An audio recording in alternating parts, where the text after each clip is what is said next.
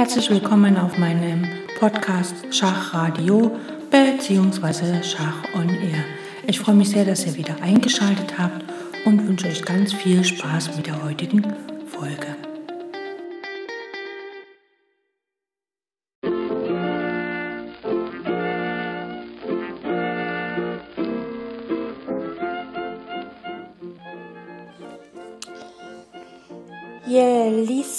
Jelisaveta Ivanova Baikova oder im deutschen Sprachgebrauch bekannt als Elisabeth Ivanova Baikova wurde am 4. November 1913 geboren und verstarb am 8. März 1998. Sie wurde die dritte Weltmeisterin der Damen, ist internationaler Großmeister und auch verdienter Meister des Sports in der Sowjetunion. Elisabeth, so werde ich sie jetzt einfach weiter nennen, ähm, ist wie gesagt bei den Damen, sie hat den, also ist quasi die dritte Dame, die den Weltmeistertitel der Damen im Schach innehat. Äh, sie hat den Titel einmal verloren an eine Mitkonkurrentin quasi und ansonsten hat sie also danach den Titel wieder gewonnen und wir werden uns in der heutigen Folge mit ihr beschäftigen.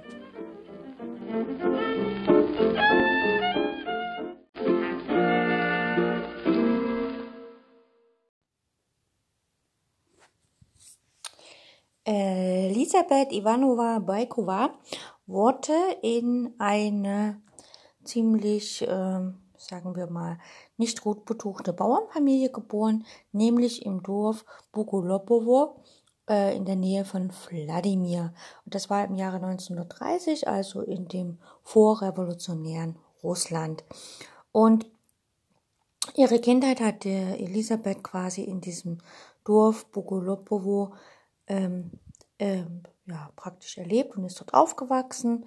Und dieses Dorf ist eigentlich eines der berühmten Wunder der russischen Baukunst, ist dort zu finden, nämlich der Tempel der Fürbitte auf dem Nerl.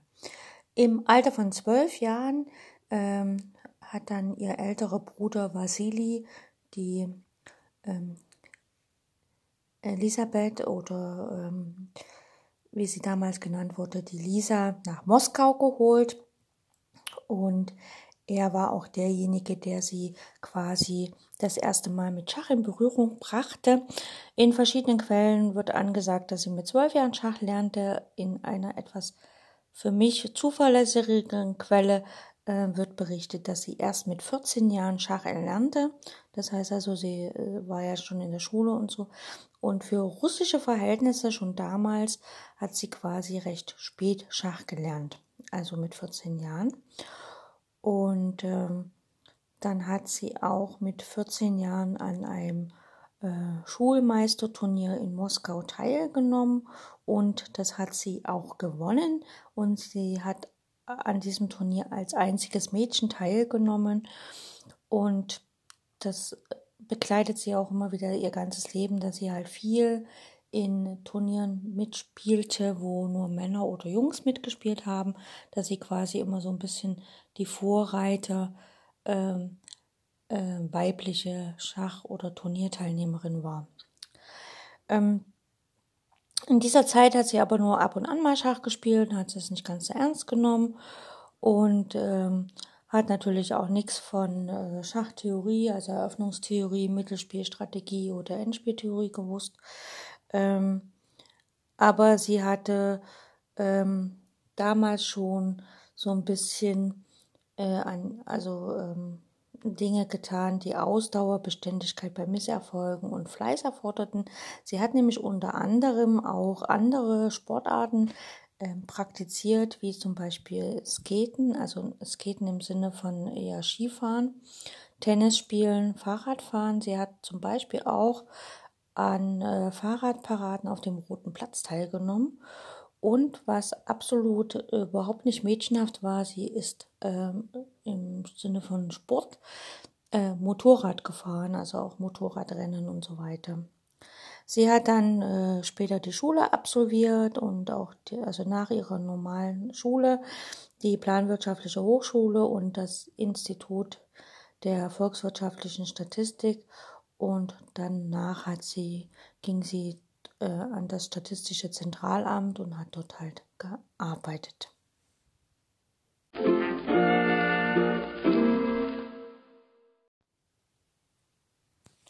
Sie ist quasi in der Zeit auch in Moskau geblieben und im Jahre 1935 fand in Moskau im Museum der Bildenden Künste ein internationales Schachturnier statt und daran hat sie teilgenommen und das war dann auch der ausschlaggebende Punkt, dass sie quasi ihre Schachkarriere begonnen hat.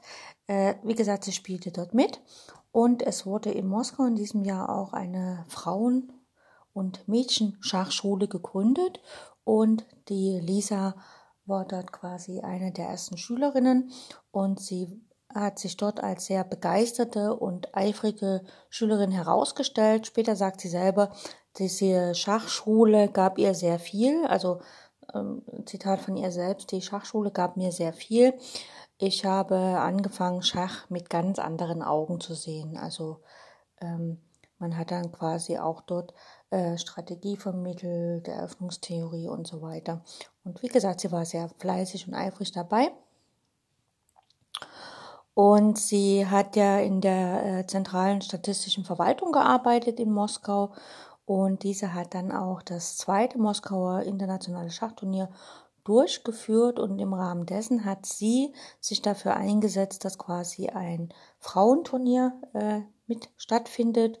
Und sie hat das dann auch gewonnen und äh, hat dann auch äh, äh, später halt versucht, ähm, äh, sich eine, also an einer kleinen Meisterschaft in Moskau ähm, teilzunehmen.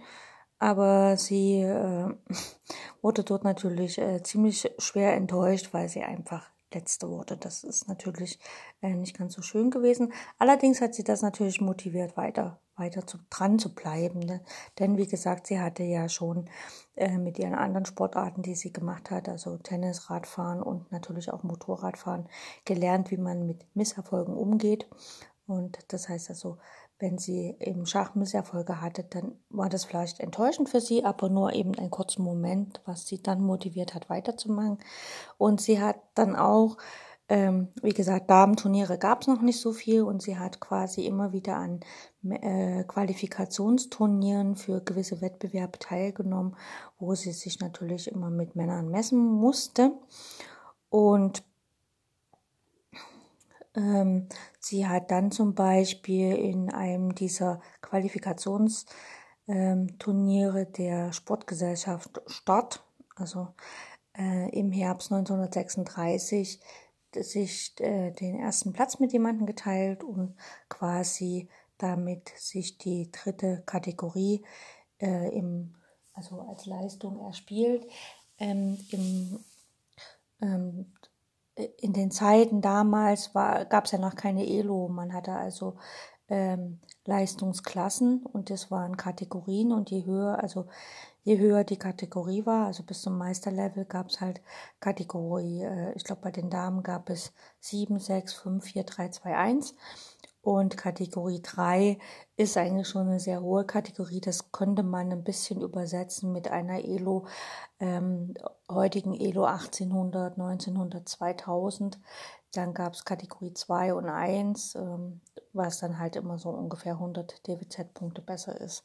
So ungefähr äh, kann man das sagen. Das heißt also, wenn sie sich in diesem Wettkampf die zweite Kategorie erspielt hat, kann man sagen, umgerechnet, dass sie vielleicht eine 1900 hatte oder so, je nachdem.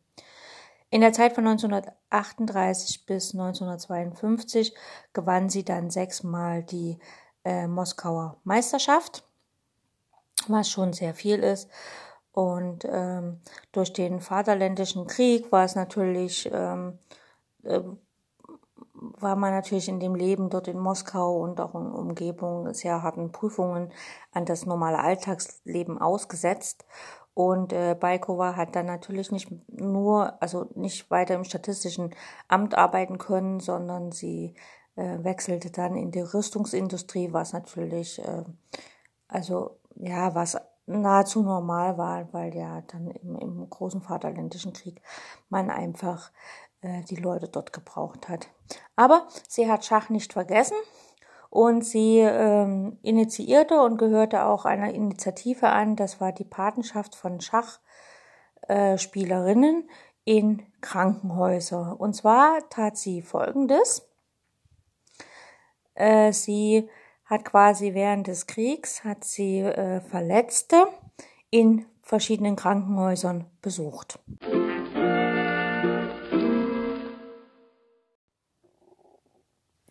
Also es gibt eine Lobschrift über sie, Soldaten und Offiziere, die sich auf, also die praktisch in einem Hospital Nummer 5004 äh, auf, also zur Gesundung dort waren, ähm, richten, also äh, sind sehr dankbar für Elisaveta Baikova, die unabhängig von der Zeit äh, in den Hospitälern Vorträge und Kurse über Schach gehalten hat, äh, Spiele organisiert hat, also Simultanspiele und auch Schachturniere.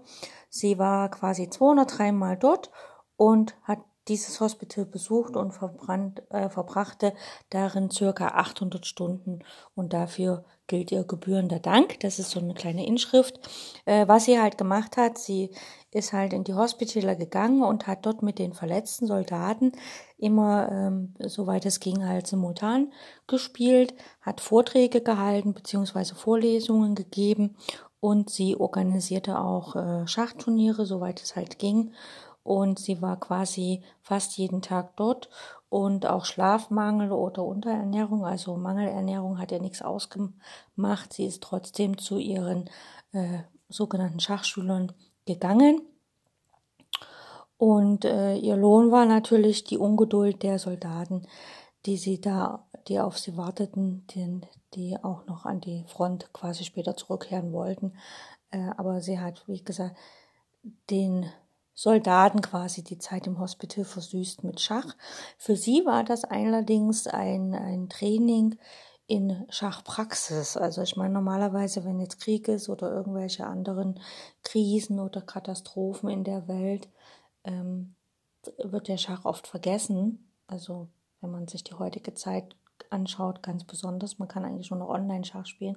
Und sie hat das halt eine Form gefunden, äh, wo sie immer wieder nahezu täglich Schach spielen konnte mit verschiedenen Gegnern und natürlich auch mit unheimlich vielen Männern. Also eigentlich ist sie als Frau in die Männerdomäne Schach eingedrungen und hat natürlich den äh, Soldaten da Chancen gegeben zu spielen und hat natürlich auch selber gespielt. Und ähm, im Jahre 1944 hat sie praktisch im Viertelfinale der Meisterschaft äh, in Moskau mitgespielt, äh, wieder, wieder unter zig Männern, hat äh, ähm, dort mit der mehrfachen Meisterin des Landes Olga Rupsova gespielt und hat dann dort in diesem Turnier den dritten Platz belegt, was ihr natürlich dann im Schach die äh, erste Kategorie eingebracht hat. Also das muss so eine Wertzahl von 2200, 2300 gewesen sein. Das heißt also, sie hat durch die ganze Zeit während des Krieges, während sie da in den Hospitälern war, so viel Schach trainiert, dass sich ihre Spielstärke quasi massiv verbessert hat. Und erst danach kam es dazu, dass sie mit äh, Großmeistern oder Meistern angefangen hat, tatsächlich zu trainieren, denn sie hat dann einen Trainer bekommen oder genommen, den, wie man das nennt. Das war halt der Großmeister Judovic und Kogen und der Efim Kogen, äh, ein Meister aus Odessa, der, ähm, da betont sie immer wieder, dass er eigentlich äh, praktisch auch derjenige war, der sie schachlich so viel weitergebracht hat, dass sie immer wieder ihre schachlichen Erfolge an ihn knüpft, also mit ihm verbindet.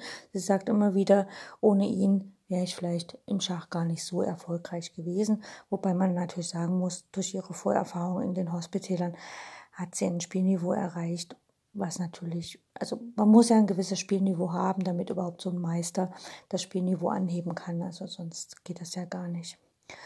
Ähm, sie hat äh, ihre Eröffnung so gewählt, dass sie halt immer wieder äh, quasi ähm, äh, Kampfgeist zeigt und ähm, Und sie hat dann quasi versucht, äh, nicht mit Eröffnungsfallen zu spielen, sondern solide Eröffnungen gewählt, damit sie dann äh, den Übergang von Mittelspiel zum Endspiel äh, schafft und sozusagen ihre Stärke im Endspiel, die sie sich dann angewöhnt hatte, sozusagen äh, ausnutzen kann, also dass sie quasi im Endspiel äh, den Erfolg einfährt. Das heißt also, sie hatte eher äh, harmlose Eröffnungsvarianten genommen. Elisabeth wurde dreimal Meister des Landes, also dreimal äh, russische Schachmeisterin oder Meister, nämlich im Jahre 1946, 47 und 50. Und das Finale der Meisterschaft der DDR bei UdSSR damals bei den Frauen in Moskau äh, vom 25. Dezember bis 20. Januar 47 äh, gewann sie halt. Da äh, erzielte sie auch den Titel des Meisters und das mit drei Punkten Vorsprung vor den Zweitplatzierten.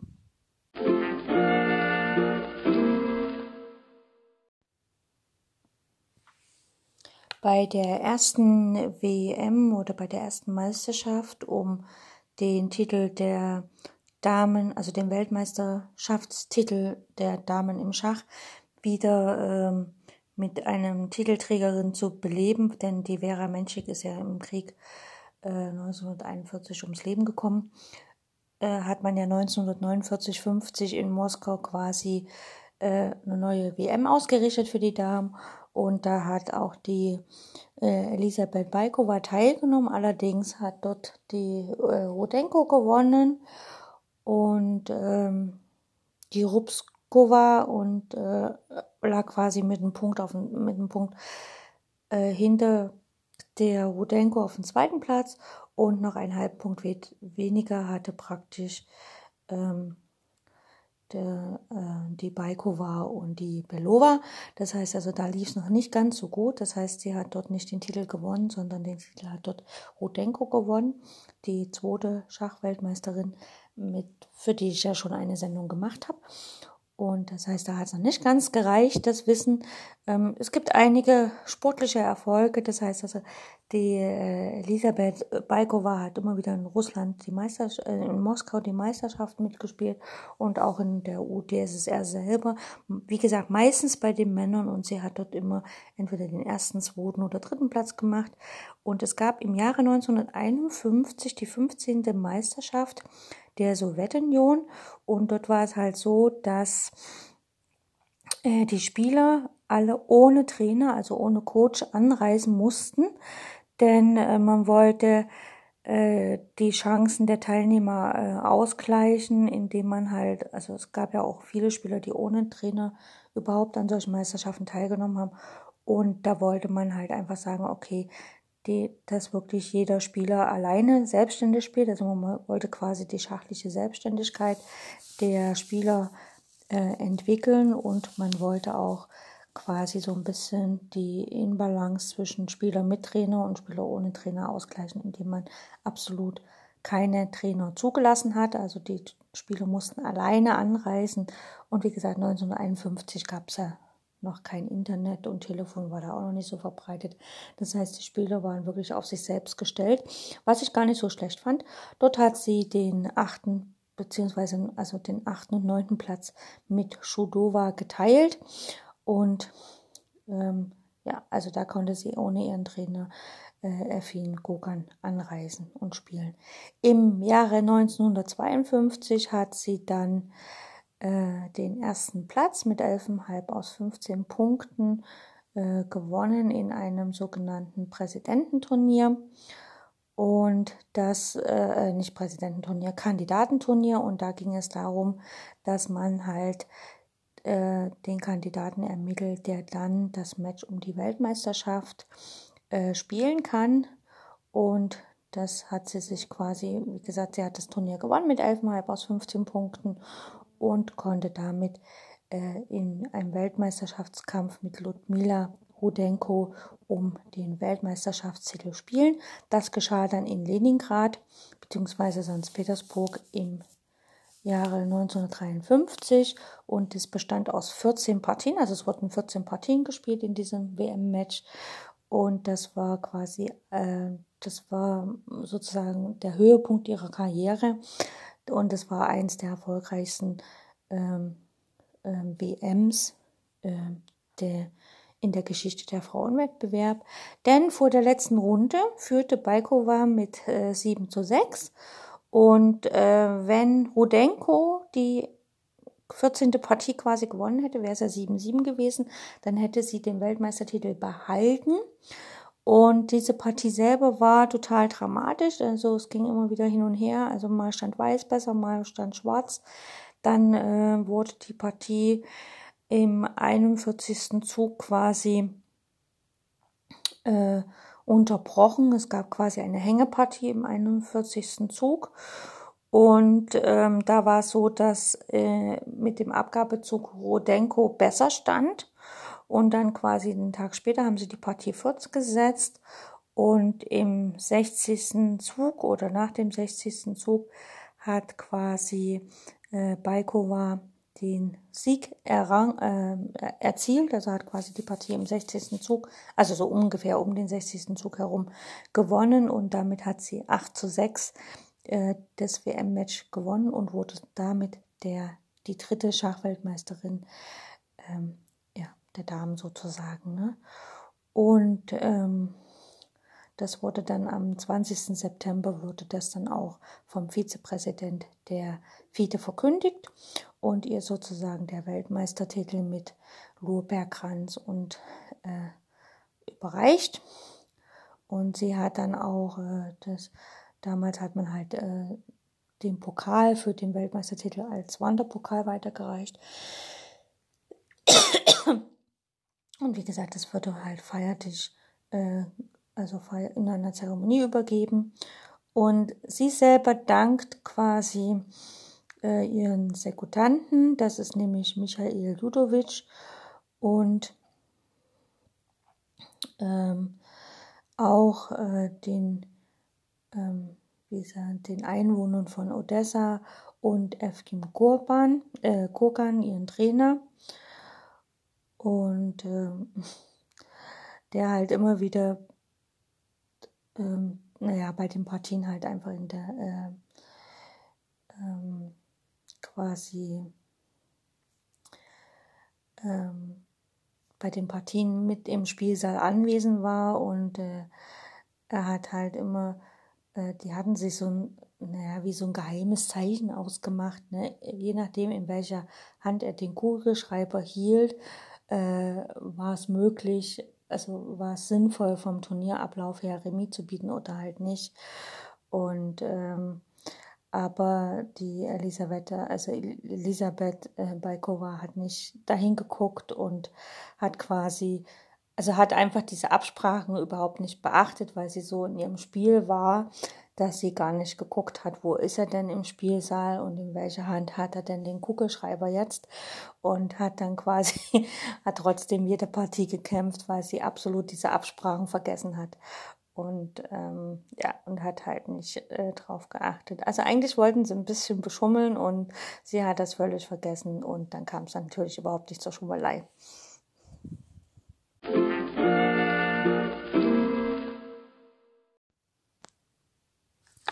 Anders als die zweite Schachweltmeisterin Ludmila Rudenko, ähm, die nur in Russland spielte, also die eigentlich nie das Licht der Welt erblickte, äh, ist Lisa Baikova äh, auch im Ausland äh, schachlich aktiv gewesen. Und zwar gab es ein Match zwischen der UdSSR und England.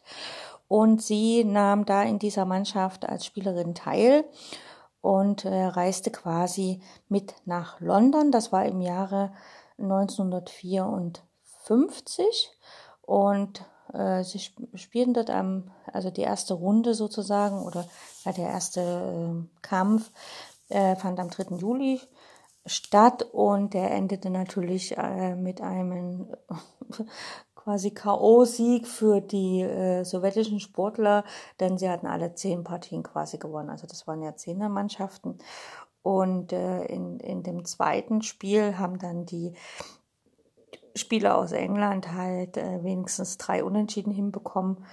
Und aber sonst gingen wieder alle Punkte an die russischen Sportler. Und ähm, ja, das war natürlich für sie ein sehr äh, inspirierendes Erlebnis, weil, wie gesagt, sie hat mal die Welt gesehen. Im Herbst 1956, also zwei Jahre später, fand dann das zweite, also wurde sie wieder herausgefordert äh, bezüglich der Frauen, des Frauen-WM-Titels. Es fand ein sogenanntes Triple-Match statt und da spielten mit die Elisaveta Balkova, die Ludmila Rudenko und äh, die Olga Rubsova. Und äh, jeder Spieler musste quasi 16 äh, Spiele spielen, also immer acht Spiele, jeder gegen jeden quasi. Und ähm, in dieser Aufteilung behielt Baikova quasi den Titel. Also und ähm, also sie hätte, also sie hätte quasi äh, ihren Titel behalten können, wenn sie natürlich äh, vernünftig gespielt hätte. Aber es wurde halt so, dass sie äh, in diesem Turnier Zweite wurde und quasi der Titel dann an Olga Rupsova ging. Also die, die wurde dann die vierte Schachweltmeisterin und ähm, die auch eine der Initiatorinnen des weiblichen, des äh, Frauenschachs in Russland ist und äh, quasi die schon der erste Meister des Landes war. Also alle spielten in diesem Matchturnier, Rudenko, Balkova und Rupsova, ähm, wurden dann ähm, der Titel des äh, verdienten Meisters des Sports verliehen. Das war in Russland so gang und gäbe, wenn man halt so Meisterschaften ausgespielt hat, dass dann natürlich nach einer gewissen Zeit auch diese Titel vergeben wurden, äh, was ich eigentlich gar nicht so schlecht finde. So, sagen wir es mal so. Im Jahre 1958, also zwei Jahre später, hat sie dann eine äh, Revanche gespielt und das hat sie dann mit 8,5 zu 5,5 gewonnen gegen die ähm, Rupsovka und hat sozusagen ihren äh, Titel, also ihren Weltmeistertitel zurückerobert, quasi zurückgekämpft und äh, äh also wieder war ganz klar, dass sie eigentlich äh, die Kämpferin am Schachbrett ist, denn sie hatte nach, ähm, das Turnier war aufgeteilt in zwei Teile mit einer Pause und äh, im ersten Teil des Turniers hat sie, äh, lag sie quasi hinten und dann hat sie aber die letzten sechs Partien, also es wurden quasi zwölf Runden gespielt, glaube ich. Ja, nee, ja, doch irgendwie zwölf Runden und sie hat halt, äh, oder 13 Runden, ja, ich glaube, es wurden 13 Runden gespielt und sie hat, wie gesagt, in den ersten sechs Runden nicht so gut gespielt. Dann waren ja, äh, dann war zwei Tage Pause, glaube ich, und dann hat sie im zweiten Teil des Turniers alle Partien gewonnen und hat sozusagen mit 8,5 zu 4,5 das Turnier für sich entscheiden können. Und ähm, genau. Achso, da hat sie nicht gegen die äh, Rupsonka gespielt. Also ja, später dann hat sie nochmal ein äh, ja, 8,5 zu 5,5 endete halt, wie gesagt, das äh, Revanche mit der äh, Robsonka und das sind ja nicht, das sind nicht 13 Runden, das sind 14 Runden. Und wie gesagt, sie hat äh, die ersten acht Partien hat sie sechsmal verloren. Oder irgendwie hat sie dann in der zweiten Turnierhälfte massiv aufgeholt mit einem Durchmarsch von nur Siegen. Und im Jahre 1959, 1960 hat sie dann gegen Kira, ah, ein schöner Name, Schworykina gespielt, wieder um den Weltmeistertitel. Und das hat sie dann souverän gewonnen mit 8,5 zu 4,5. Und ähm, äh, damit hatte sie quasi äh, das dritte Mal ihren Weltmeistertitel verteidigt. Und ähm, Und äh, die beiden hatten, hätten noch weiterspielen müssen, aber sie hatte schon einen Vorsprung von vier Punkten. Und äh, damit war dann die letzte Partie, haben sie dann, also quasi, das, das waren dann quasi nur 13 Partien. Sie hätten auch 14 spielen sollen. Aber das passierte dann nicht, weil sie ja schon vier Punkte Vorsprung hat. Und da hat halt dann die Kira äh, Sworikina gesagt, okay, die letzte Runde brauchst du spielen. Dann im Jahre 1960 hat sie wiederum im Ausland gespielt, nämlich in Amsterdam und hat dort ein internationales Schachturnier gewonnen. Und im Jahre 1962 hat sie äh, einen weiteren WM, äh, äh, hat sie ein weiteres WM-Match gespielt und hat das verloren und quasi ihren Weltmeistertitel dann endgültig abgegeben. Und äh, sie hat im Grunde in Russland ziemlich viel für das äh, weibliche, also für das Frauenschach getan, für die Frauenschachbewegung. Und äh, sie hat nicht nur Schach gespielt, also nicht nur in, äh, in, in Turnieren, in Qualifikationsturnieren der Männer oder in den Moskauer Turnieren, in Meisterschaften oder später auch in Hospitälern und so, sondern sie hat auch ähm, Bücher geschrieben, also sich als Autorin betätigt. Und zum Beispiel hat sie das sehr beliebte Buch äh, Vera Menschik, Menschik geschrieben, also quasi eine Biografie über die erste Weltmeisterin im Darmschach. Dann hat sie auch äh, Bücher geschrieben zum Wettbewerb der Frauen-WM in Russland und auch zur Bedeutung der Frau, des Frauenschachs im Russland, also sowjetisches Frauenschach. Ähm, sie wurde später Mitglied des Vorstandes der Gesellschaft USDSR Frankreich, also dieser ähm, freundschaftlichen Beziehung.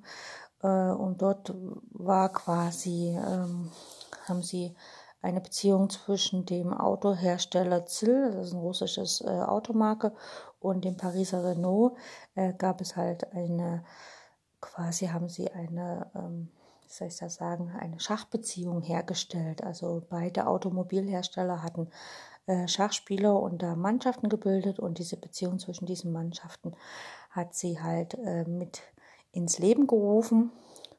Und sie hat auch viele Jahre etwas gemacht, was heute eher selten ist oder ich sag mal, entweder sehr oft, aber für damals sehr selten.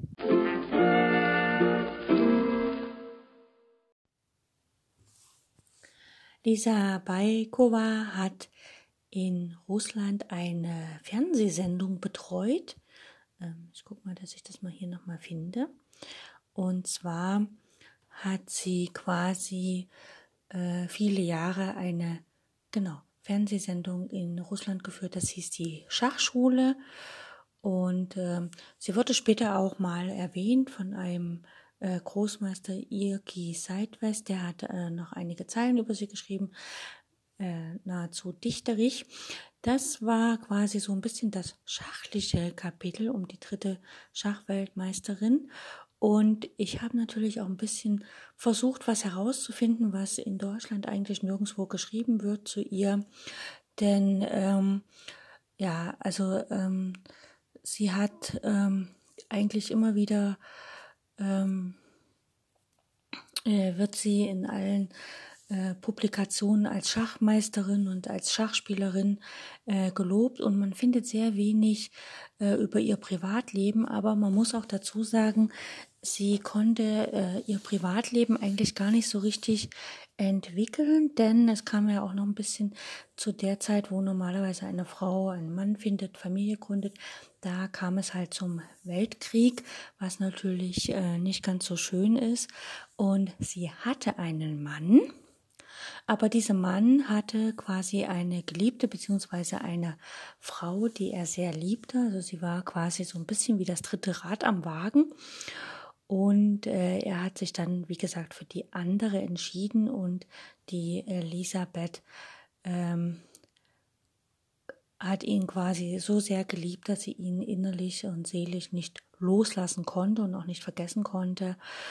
Und deshalb hat sie dann natürlich keine, äh, kein Herz mehr für andere Männer gehabt und konnte, hat dann quasi nicht ähm, eine Familie gründen können oder wollen. Und so blieb sie halt einfach auch den Rest ihres Lebens, also auch nach ihrer Schachkarriere, äh, alleine. Was natürlich auch ein bisschen traurig ist, nach ihrer, nachdem sie den Weltmeistertitel verloren hatte und auch sich sozusagen nicht wieder zurückholte, weil die Gegenspielerin relativ jung war und auch das Spiel der äh, Elisabeth Balkova ein bisschen als naja, lahm und langsam und einfach nicht aktiv genug bezeichnete. Also quasi mit, sie hätte angeblich sehr langsam gespielt und war übervorsichtig und so weiter, äh, wurde sie deswegen beschimpft. Und da hat sie auch der russische Sportverband quasi mehr oder weniger fallen lassen. Sie hat immer wieder versucht, an Turnieren teilzunehmen. Es gab sogar einen Vorfall, wo sie äh, an einem Turnier teilnahm, äh, was dann ähm, quasi, ähm, also ein Halbfinale, ähm, was äh, statt in einem Hotel auf einem Campingplatz, auf einem verlassenen Campingplatz stattfand. Ähm, sie fuhr da halt hin, lauter junge Leute waren dabei und sie haben sich alle gefragt, was will denn diese alte Dame hier noch bei diesem Qualifikationskampf? Und sie wollte einfach nur mitspielen und, dem Schach quasi treu bleiben. Und äh, dann ist es dort passiert, dass halt ähm, sie äh, überfallen wurde von jemandem, der, also nicht immer selber von einem äh, Einbrecher oder so, sondern von jemandem, der auch auf dem Campingplatz gewohnt hat und ähm, sie quasi überfiel. Äh, ein Schachspieler hat eingegriffen und sie quasi gerettet. Und es wurde auch nichts gestohlen, aber zurück blieb halt dann die Angst und auch diese Ohnmacht, dass letztlich ähm, ja sie quasi nach ihren Erfolgen einfach gar nicht mehr wahrgenommen wurde. Sie hat zwar immer wieder bei Kinderveranstaltungen, äh, Kinderwettbewerben und so äh, Vorträge gehalten und so weiter. Das musste sie auch, weil im Grunde genommen hatte sie gar kein Geld. Sie ist quasi äh, von Jahr zu Jahr nach den WM-Titeln äh, ärmer geworden und ist dann auch sehr einsam und verarmt gestorben. Und was ihr natürlich noch so ein bisschen den Rest gegeben hat, ist, dass äh, im Jahre 1987 ähm, ja, die berühmte Wende eintrat. Das heißt also, die Sowjetunion brach in ihrem System zusammen und äh, hat quasi sozusagen eine politische Wende erlebt, was ihr natürlich den Rest gab, weil sie war ja eine ähm, Schachsportlerin des Systems damals, des äh, sowjetischen Systems. Und wenn das System zusammenbricht, werden natürlich dann die Sportler vergessen, auch wenn sie ein gewisses Alter haben, ähm, dann erst recht. Und das hat natürlich äh, zu dem, dass sie damals schon arm war und kaum Arbeit hatte, hat quasi nochmal den Rest gegeben und sie ist eigentlich dann ziemlich einsam, unglücklich und auch noch arm verstorben am 8. März 1989. Und ähm, ich glaube erst später dann, wo man gesehen hat, was sie alles geleistet hat, äh, hat man wieder angefangen, sie auch tatsächlich zu würdigen. Also ein relativ trauriges Ende einer fantastischen Schachspielerin, einer fantastischen Frau, die in ihrer Jugend und in, an ihrem Höhepunkt ihrer Karriere alles wirklich fürs Schach gegeben hat und selbst das Privatleben so weit hinten anstellte, dass sie letztlich gar keins entwickeln konnte.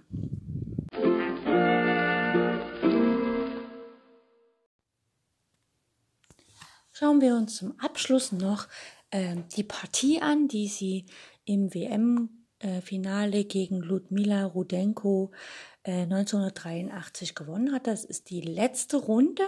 Und wie gesagt, der 40. Zug bzw. der 41. Zug war ein Abgabezug für eine Hängepartie und wir steigen gleich mit dieser Position ein, also gleich ins Endspiel.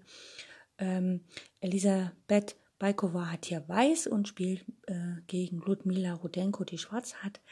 Ähm, Elisabeth muss mindestens Remis spielen bzw. gewinnen, um den WM-Titel zu erlangen.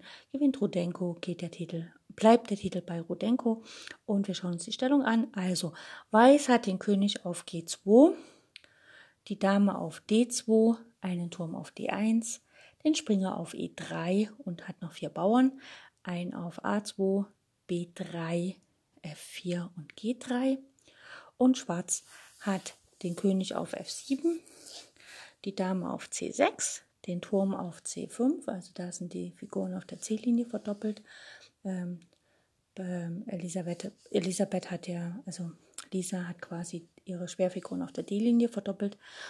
Und Schwarz hat noch einen Läufer auf dem Feld E7 und Bauern ein auf B5, ähm, E4, F5 und G6. Und hier ist Weiß am Zug und Weiß hat ja, wie gesagt, einen Abgabezug gemacht.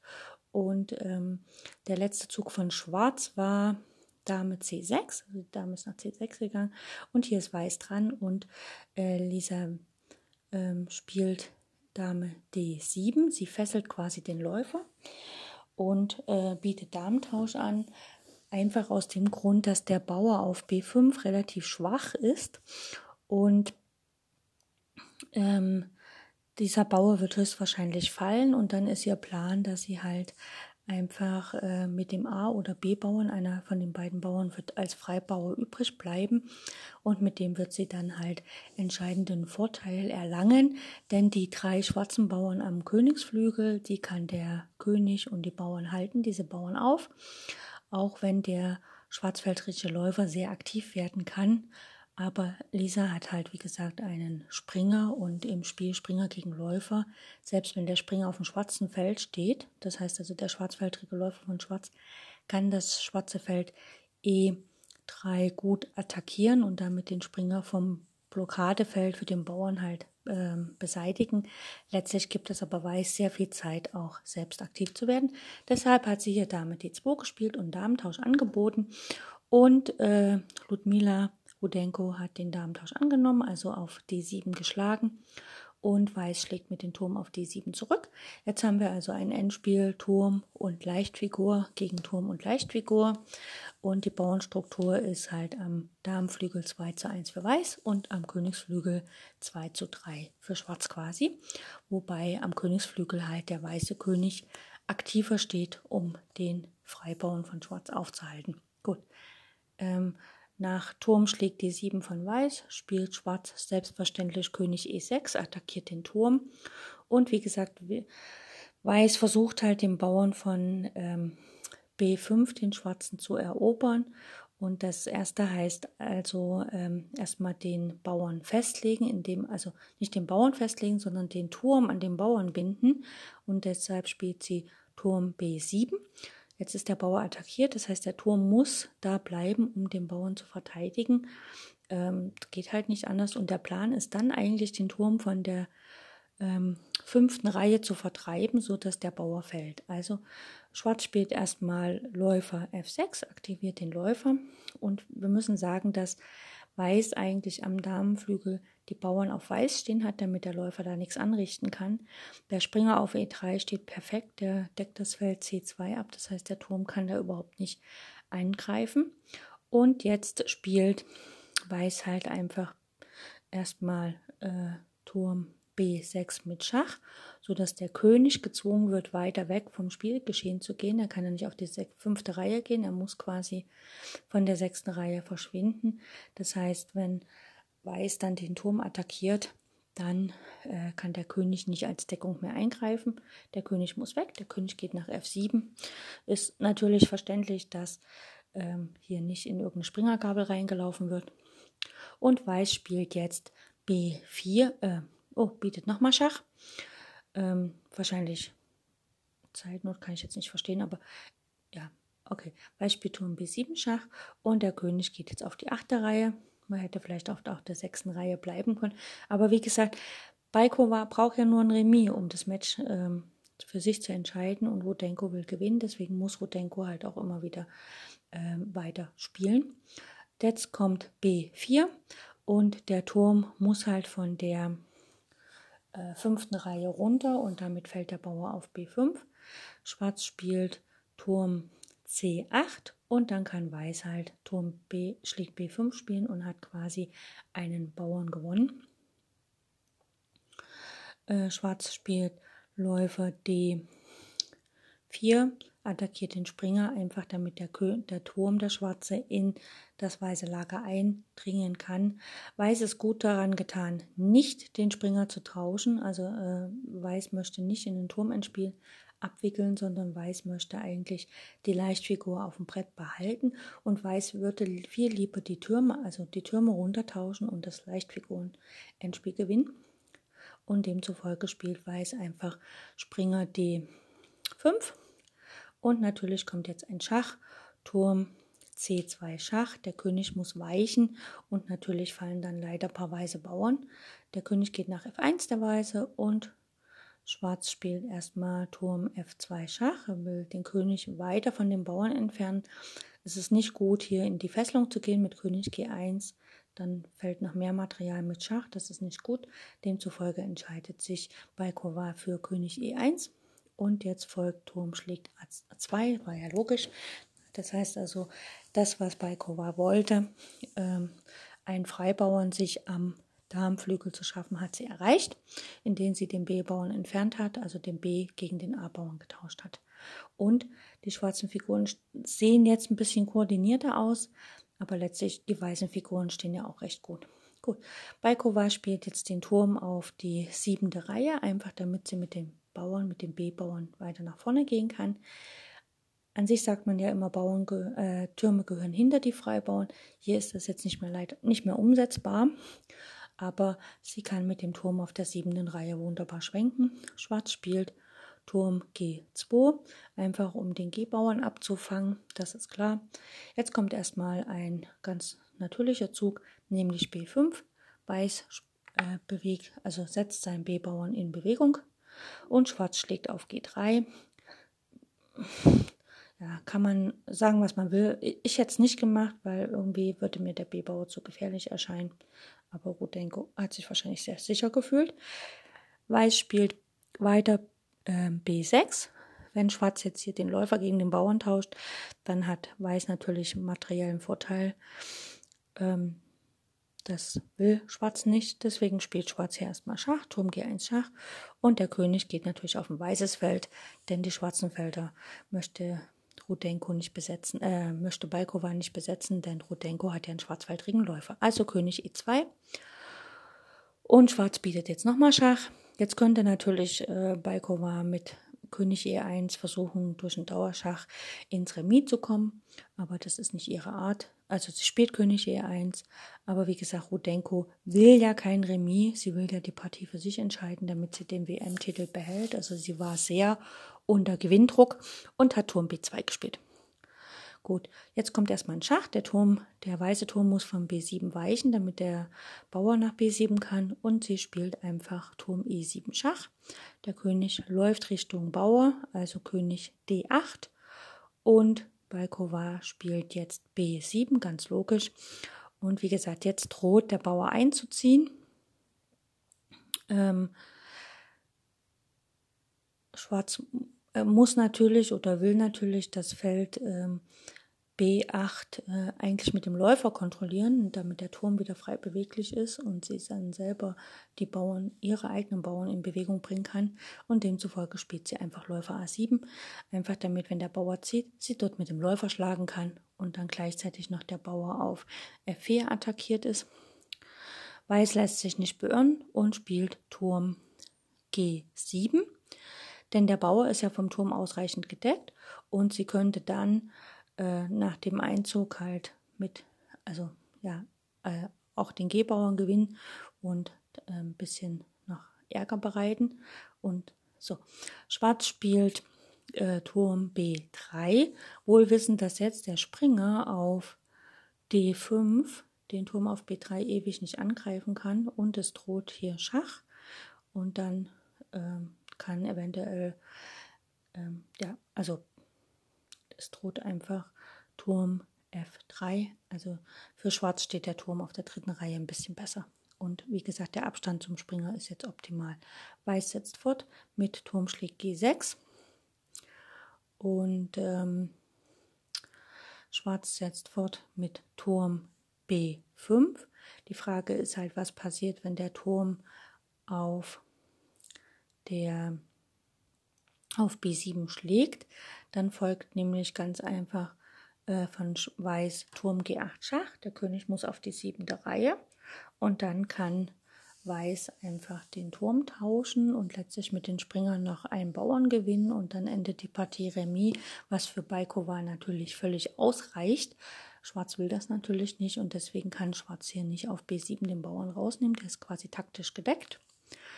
Und deswegen spielte Schwarz hier Turm B5. Jetzt ist Weiß am Zug und sie spielt einfach Turm D6 Schach.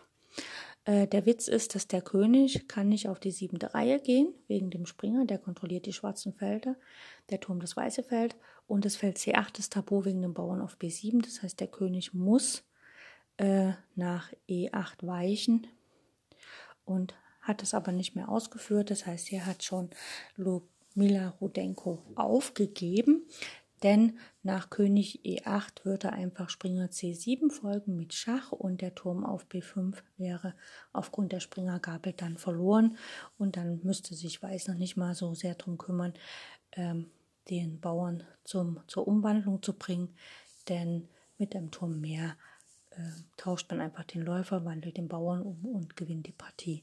Das heißt, hier hat dann äh, Ludmila Rudenko aufgegeben und damit hat Elisabeth Baikova ihren Titel äh, also erreicht und ist sozusagen Weltmeisterin geworden.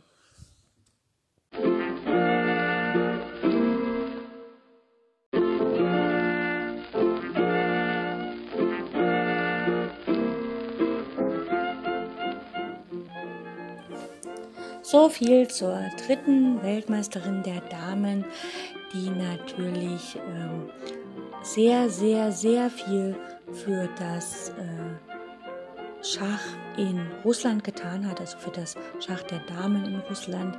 Und natürlich waren die russischen Damen also wirklich sehr, sehr erfolgreich und durch sie wurden die dann auch richtig gut ausgebildet und so weiter.